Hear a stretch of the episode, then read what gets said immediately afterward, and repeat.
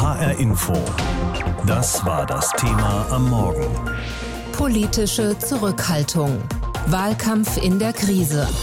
Der Blick in den Kalender heute Morgen hat eine gewisse Bedeutung, denn wir haben nachweislich den 26. August und das heißt, stimmt ja, in genau einem Monat ist Bundestagswahl. Und noch kann niemand wirklich sagen, wie das ausgeht. Gleich drei Parteien liegen relativ dicht nebeneinander in den Meinungsumfragen. Die Union, die SPD und die Grünen. Dabei schien das vor einer Weile noch auf eine Mehrheit von Schwarz-Grün hinauszulaufen. Es bewegt sich also eine ganze Menge im Moment. Umso erstaunlicher, dass der Wahlkampf eher müde daherkommt oder, wie das eine Kollegin gestern hier bei uns im HR-Info-Team gesagt hat, als wir über das Thema gesprochen haben, die meinte, es geht vor allem um Gummistiefel, also wer bei der Flutkatastrophe die beste Figur gemacht hat vor Ort. Ist natürlich ein bisschen polemisch, denn wir haben ja genug Themen zur Verfügung aktuell. Darüber habe ich mit dem Politikwissenschaftler Thorsten Faas gesprochen von der Freien Universität in Berlin. Herr Faas, wie spannend oder halt auch nicht finden Sie denn den Wahlkampf momentan?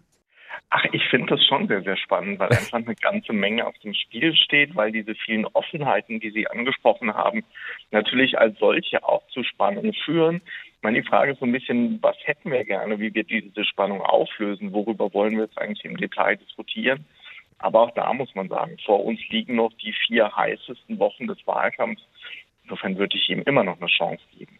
Also Sie haben durchaus Hoffnung, höre ich daraus, dass der Wahlkampf noch spannend wird. Also, dass wir auch mehr über Inhalte reden? Ja, das hören wir ja oft in diesen Zeiten, dass wir mehr über Inhalte sprechen müssen. Und natürlich wollen wir auch wissen, worin sich die Parteien unterscheiden, wofür sie im Einzelnen stehen. Aber zugleich muss man auch bedenken, gerade wenn wir an die aktuelle Situation denken, was in Afghanistan passiert, was rund um die Flutkatastrophe passiert ist, was rund um Corona passiert ist. Über all das haben wir im Bundestagswahlkampf 2017 überhaupt nicht sprechen können. Hm. Und insofern ist es dann schon auch wichtig, dass wir uns die Personen schon sehr genau anschauen, denen wir jetzt das Schicksal des Landes für die nächsten vier Jahre in die Hände geben. Und insofern ist eigentlich so ein Wahlkampf, sollte immer was Ausgewogenes sein, wo wir uns die Spitzenpersonen wirklich sehr, sehr genau anschauen, aber natürlich auch klar werden muss, was die Pläne für die nächsten vier Jahre sind. Beides ist an der Stelle wichtig. Aber ich wäre mal so ein bisschen vorsichtig, dass wir nur, nur, nur über Themen reden. Das ist dann auch, oder lässt das Pendel, wenn man so will, ein bisschen zu sehr in die andere Richtung ausschlagen. Bei den Personen steht gerade Olaf Scholz von der SPD am besten da in den Meinungsumfragen. Also in der Beliebtheit als Kanzlerkandidat ist er klar vor der Konkurrenz. Kann er sich darauf im Wahlkampf jetzt ausruhen, weil wir ja nur noch einen Monat haben? Das ist für ihn erstmal ein Pfund an der Stelle, weil man bei Olaf Scholz einfach auch sehen muss, dass die Menschen durchaus ein Bild von ihm haben und dass dieses positive Bild, was sich jetzt rausgeschält hat, vermutlich jetzt nicht kurzfristig sich in das genaue Gegenteil verkehren wird. Mhm. Das ist ja genau das Muster, was wir vor allem auch bei Annalena Baerbock, aber ein Stück weit auch bei Armin Laschet gesehen haben, dass sie eben doch in der jüngeren Vergangenheit nochmal ganz anders im Lichte der Öffentlichkeit und auch der Medien plötzlich dargestellt wurden, dass damit auch massive Einbrüche verbunden waren in ihrem Ansehen. Das droht so bei Scholz eigentlich nicht. Auf der anderen Seite muss man sagen, wir können nicht auf der einen Seite sagen, es ist alles unglaublich beweglich und volatil und jetzt vier Wochen vor der Wahl sagen, das war's, aber jetzt so geht es definitiv aus. Das passt nicht zusammen. Also es bleibt spannend, das ist völlig klar. Das heißt, die anderen beiden, Annalena Baerbock und Armin Laschet, die dürfen wir nicht abschreiben.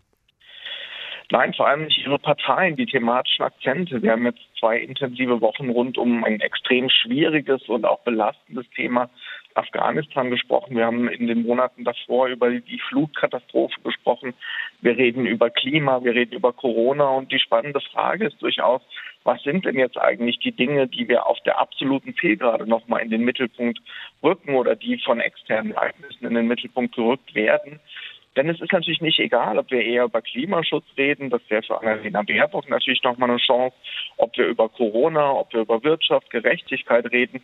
Mit all diesen Themensetzungen sind ja auch Vor- und Nachteile für Parteien verbunden. Mhm. Insofern kann man niemand wirklich abschreiben. Wir müssen mit dieser Unsicherheit, wie gesagt, die ja auch so einen Spannungsmoment hat, aber wir müssen damit leben.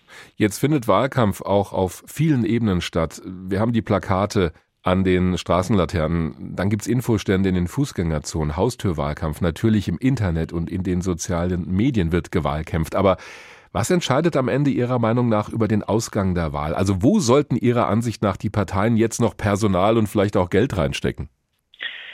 Ja, soziale Netzwerke bieten natürlich Chancen in diesen Zeiten einfach auch sehr genau bestimmte Personen, Personengruppen anzusprechen, bestimmte Botschaften dort zu platzieren. Wir werden an den Haustüren Besuch empfangen ähm, von Parteien, was auch durchaus sehr kostbare Wahlkampfmomente sind, weil da einfach so ein persönlicher Kontakt zwischen Wählerinnen und Wählern auf der einen Seite und den Parteien auf der anderen Seite entsteht. Und wir haben noch drei von diesen erstmaligen Triellen, äh, Baerbock, Laschet, Scholz, die dann auch nochmal medial eine riesige Reichweite haben, die auch viele Menschen erreichen werden, die ansonsten vom Wahlkampf gar nicht so sehr erreicht werden, weil sie das vielleicht gar nicht so sehr interessiert. Aber Triell ist ein schönes Stichwort, äh, also im Gegensatz zum Duell. Aber ich höre so raus, um es mal in Marketingsprache zu sagen, die Parteien sollten sich da breit aufstellen. Ja, absolut, weil die Herausforderung einfach ist, überhaupt anzukommen, überhaupt auch sichtbar zu werden. Und insofern, wenn wir nochmal die Social Media als Beispiel rausgreifen, wenn man alleine die Vielfalt an Plattformen sich anguckt, Twitter, Facebook, Instagram, TikTok, hm. dort muss ich eigentlich überall präsent sein. Das mit einem ehrlich gesagt überschaubaren Budget, was Parteien zur Verfügung haben. Also das ist schon echt auch eine Herkulesaufgabe, die da vor Parteien liegt ist ihr Job, insofern kein Mitleid, aber es ist schon einfach eine große Herausforderung. Hier haben wir eine aktuelle Fahndungsmeldung. Gesucht wird der Wahlkampf. Wahlkampf ist unterwegs in ganz Deutschland. Bekleidet ist er in der Regel mit einem Plakat. Er trägt die Farbe verschiedener Parteien und ist manchmal sogar in der Lage, eine klare Position zu bestimmen, wenn ihn denn mal jemand sieht. Vielleicht sehen wir das aber auch alles zu eng und möglicherweise liegen wir vollkommen daneben. Aber als wir über dieses Thema diskutiert haben im HR-Info-Team, gab es häufig so die Äußerung, ach, der Wahlkampf ist viel zu langweilig momentan. Es fehlen die wirklich wichtigen Themen, wenn es um unsere Zukunft geht. Also, es wird zu wenig diskutiert über Dinge wie Klimapolitik, die Rente, Verkehrspolitik, Sicherheitspolitik und so weiter. Auch die Spitzenkandidaten und die Kandidatin kommen eher zaghaft daher. Aber vielleicht kommt da ja noch was. Darüber habe ich gesprochen mit unserem Hauptstadtkorrespondenten Philipp Eckstein. Wie nehmen Sie denn in Berlin diesen Wahlkampf wahr? Ja, also es ist tatsächlich so, dass viele der großen Themen, die Sie ja auch gerade angesprochen haben, zurzeit etwas im Hintergrund sind. Das liegt einfach daran, dass es aktuelle Krisen gibt, die den Wahlkampf völlig überlagern. Wir haben natürlich einmal die fortdauernde Corona-Pandemie, wo die Parteien lange Zeit, größtenteils gerade die etablierten Parteien, einer Meinung waren, mit leichten vielleicht Abzügen bei der FDP. Aber da war man im Wesentlichen einig. Das löst sich jetzt so ein bisschen auf. Das hat man gestern auch an der Bundestagsdebatte gesehen gesehen. Dann gab es die Hochwasserkatastrophe in Rheinland-Pfalz, in Nordrhein-Westfalen. Auch da hat man richtig gemerkt, der Wahlkampf stoppt. Es geht jetzt um konkrete Hilfe. Und dann natürlich das Thema Afghanistan, das aktuell wirklich alles überlagert. Die dramatische Situation am Flughafen in Kabul. Und auch da merkt man, es bietet sich nicht wirklich für den Wahlkampf an, auch wenn natürlich gestern im Bundestag auch scharfe Kritik an der Regierung geübt wurde von den Oppositionsparteien. Aber dieses Thema letztlich auch ein Thema, das so drängend dringend ist, das alles überlagert, jetzt auch im Wahlkampf. Ja, es wird von der Politik ja auch erwartet, dass sie auf aktuelle und vor allen Dingen weltpolitisch bedeutende Themen eingeht. Aber wenn Sie so die Auftritte der Spitzenkandidaten beziehungsweise auch der einen Kandidatin beobachten im Fernsehen, im Radio oder auch beim Straßenwahlkampf, haben sich dabei schon bestimmte Themen herauskristallisiert, um die es noch gehen könnte in den kommenden Wochen? Ja, also ein Thema, was jetzt natürlich aufgegriffen wird, ist die Fähigkeit auch der Kandidatinnen und der Kandidaten eben mit solchen Krisen, Stichwort Hochwasser, Stichwort Afghanistan, umzugehen. Da versuchen sich die Kandidaten durchaus auch in Szene zu setzen. Man hat das bei Armin Laschet gesehen beim Thema Hochwasser. Man sieht das jetzt aber auch bei Olaf Scholz, der ja sagt, er habe die Regierungserfahrung, um auch eine nächste Regierung anzuführen. Bei Annalena Baerbock von den Grünen sieht man, dass sie immer wieder das Thema Klimawandel, Klimakrise setzt und versucht eben auch den Wahlkampf mehr auf diese Richtung zu bringen, denn das ist natürlich das Thema, mit dem auch die Grünen im Wahlkampf punkten wollen. Man muss aber sagen, dass es hier alle Kandidaten tatsächlich gerade etwas schwer haben, einfach weil die Nachrichtenlage auch den Wahlkampf überlagert. Und es wird ja immer gerne auch kritisch gesehen, wenn jetzt äh, die Kandidaten und die Kandidatin zu sehr im Vordergrund des Wahlkampfes stehen. Wie empfinden Sie das? Also die Parteien würden natürlich fast alle für sich das Gegenteil behaupten. Da spricht man viel von Team, da spricht man von gemeinsam. Hm. Klar ist aber, der Wahlkampf ist eigentlich bei allen auf eine Person zugeschnitten. Das gelingt manchen Parteien besser. Sehr gut gelingt es der SPD gerade mit Olaf Scholz. Man hört sehr wenig anderes von der Partei. Alles wird auf seine Person zugeschnitten. Gut gelingt das auch der FDP mit Christian Lindner. Bei den Grünen merkt man, wie sich Habeck immer mehr im Hintergrund hält, einfach um die Bühne Annalena Baerbock zu überlassen. Und Schwierigkeiten hat im Wahlkampf damit ganz klar die Union Armin Laschet. Immer wieder gibt es diese Sticheleien von Markus Söder aus Bayern. Man hat das auch am letzten Wochenende gemerkt. Da wollte die Union groß feierlich den Wahlkampf einläuten, die heiße Wahlkampfphase. Da sollte sich eigentlich alles um Armin Laschet drehen und letztlich wurde seine Rede dann doch von der Rede der Kanzlerin und insbesondere auch von der Rede vom bayerischen Ministerpräsidenten etwas überstrahlt und das ist für die Union natürlich ein Problem. Jetzt schauen wir im Moment auch vor allem auf Union, SPD und Grüne, weil das halt die drei Parteien mit den Spitzenkandidaten sind. Wie machen sich denn die kleineren Parteien, sagen wir mal die anderen, im Wahlkampf bemerkbar? Ja, klein ist hier dann natürlich auch relativ. Ist relativ, muss man absolut. Sagen. Wenn ja. man sich beispielsweise die FDP anschaut, im aktuellen ARD-Deutschland-Trend liegt die Partei bei 13 Prozent und damit vier Prozentpunkte nur hinter den Grünen. Da gibt es ja jetzt auch erste Forderungen, die sagen, naja, wenn man eben ein Kanzlerinnen- und Kanzlerduell im Fernsehen ausstrahlt, warum ist denn da Christian Lindner nicht dabei? Das ist ein Thema, das wird vielleicht auch nochmal aufkommen, wenn jetzt bei den Umfragen es sich noch weiter aufeinander zubewegt. Bei der AfD, wenn man noch weiter auf die kleinen Parteien schaut, sieht man, da gibt es fast so eine Art ich möchte jetzt nicht sagen Schadenfreude, aber man merkt, wie sie dieses Thema Afghanistan jetzt aufgreift, das Thema Flüchtlinge, Fluchtbewegungen, auch nochmal immer wieder an 2015 erinnert. Das wurde gestern auch im Bundestag deutlich. Das ist ein Thema, was die AfD jetzt auch in den nächsten Tagen, glaube ich, verstärkt in den Vordergrund setzen wird. Bei der Linkspartei sieht man, die tut sich schwierig, das Thema soziale Gerechtigkeit, auch die Frage, wer denn für die Corona-Krise eigentlich bezahlen soll, Vermögensabgabe, das sind Themen, mit denen die Linkspartei Partei versucht zu punkten hier im Wahlkampf. Jetzt ist es heute noch genau einen Monat hin bis zur Bundestagswahl. Wird sich der Hauptwahlkampf vielleicht auch erst auf die letzten Tage vor der Wahl konzentrieren und das alles, was wir bislang gesehen haben, war so die Aufwärmphase? Also was den Wahlkampf tatsächlich spannend macht, ist, dass noch vieles offen ist. Es gibt ja noch alle möglich denkbaren Regierungskonstellationen. Es ist auch noch das Rennen zwischen Armin Laschet, Olaf Scholz und Annalena Baerbock, die jetzt zwar zurückgefallen ist, aber ist nach wie vor offen. Und es gibt viele Wählerinnen und Wähler, das sieht man ja auch an den Umfragen, die ihre Meinung auch bereit sind, noch hin und her zu bewegen. Insofern werden da auch die persönlichen Angriffe mit Sicherheit zunehmen, auch um eigene Wählerinnen und Wähler zu mobilisieren. Klar ist aber auch, es wird bei dieser Bundestagswahl von allen Beteiligten mit einem neuen Rekord an Briefwählerinnen und Briefwählern gerechnet. Fast jeder Zweite könnte bei dieser Wahl seine Stimme per Brief abgeben. Das heißt, wir sind schon in der heißen Phase, auch wenn man das vielleicht noch nicht merkt. Die Einschätzung unseres Hauptstadtkorrespondenten Philipp, Philipp Eckstein zum aktuellen Wahlkampf. Und in diesem Wort Wahlkampf stecken ja gleich zwei Worte drin. Wahl und Kampf nämlich soll uns unter anderem sagen, dass wir heute in genau einem Monat diese Wahl haben und dass die Parteien mit ihrem Personal darum kämpfen, dass wir ihnen die Stimme geben und eben nicht der Konkurrenz. Deswegen gibt es auch in diesem Jahr den guten alten Wahlkampf auf der Straße, weil aber viele Leute auch im Internet unterwegs sind und in den sozialen Netzwerken, kann es uns auch dort passieren, dass wir mit einem virtuellen Wahlkampfstand begrüßt werden. Allmählich werden die Parteien in den sozialen Medien professioneller, sagt Wahlkampfstratege Matthias Richel. Er hat bereits für die SPD gearbeitet und meint, gerade für die Spitzenleute geht es bei Social Media darum, zitierfähig und präsent zu sein. Also es ist schon ein wahnsinnig relevantes Medium geworden mittlerweile Social Media. So relevant, dass die Parteien dafür Millionen ausgeben.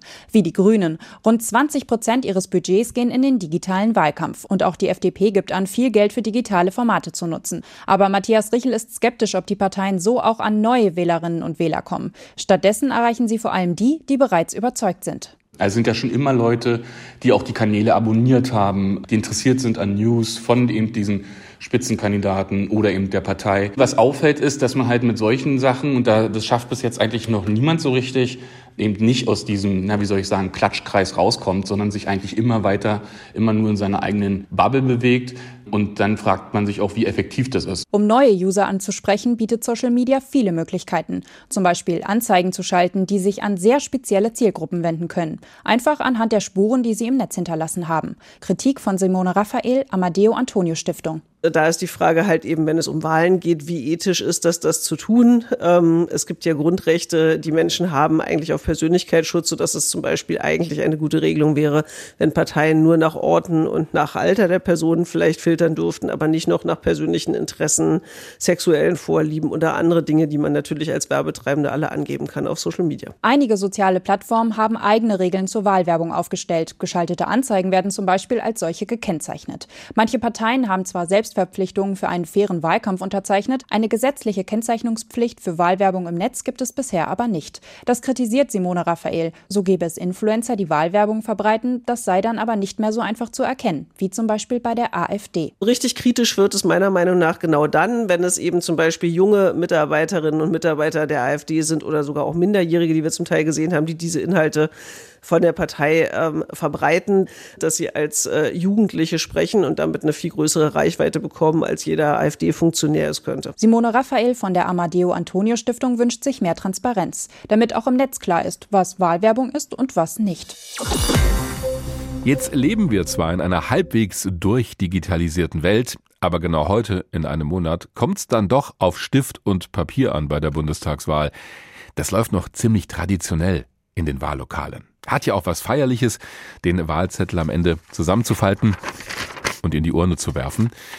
Das werden bei uns in Hessen einige Leute zum ersten Mal erleben, weil sie zum ersten Mal wählen dürfen. Unsere Hessen-Reporterin Hanna Immich hat einige dieser jungen Wählerinnen und Wähler getroffen und gefragt, was sie denn umtreibt vor dem großen Moment. Für Philipp Bauknecht aus Frankfurt ist es seine erste Bundestagswahl. Der 18-Jährige freut sich schon lange darauf, endlich selbst mitbestimmen zu dürfen. Dass die eigene Stimme auch ein merkbares Gewicht bekommt. Also davor konnte man sich ja zwar schon anders engagieren, aber jetzt kann auch wirklich sozusagen dieses Kreuz auf dem Wahlzettel machen und die Zusammensetzung des Bundestages beeinflussen. Der junge, schlagsige Mann mit den langen, blau gefärbten Haaren hat gerade Abitur gemacht, ist politisch interessiert und engagiert. Ja, also besonders wichtig sind mir natürlich äh, die aktuellen Probleme, also Klimawandel äh, ist ein sehr großes Thema, dem wir uns entgegenstellen müssen und äh, Klimapolitik, dass sich schnell was ändert, dass wir jetzt handeln. Äh, also das Thema ist ja am allerwichtigsten. Und danach kommen Themen wie soziale Gerechtigkeit. Für die 23-jährige Jasmin Uffenbrink aus Frankfurt steht etwas ganz anderes oben auf der Agenda. Also mich persönlich beschäftigt Rassismus und Diskriminierung in jeglicher Form, also nicht nur wenn es um Kultur, Hautfarbe und sowas geht, sondern auch LGBTQ-Community. Die Psychologiestudentin mit dem offenen Lachen und den schwarzen geflochtenen Zöpfen will jetzt anfangen, sich zu informieren, wen sie wählen wird. Selbst ihre Stimme abgeben zu können, findet sie toll und hofft, dass möglichst viele Leute wählen gehen.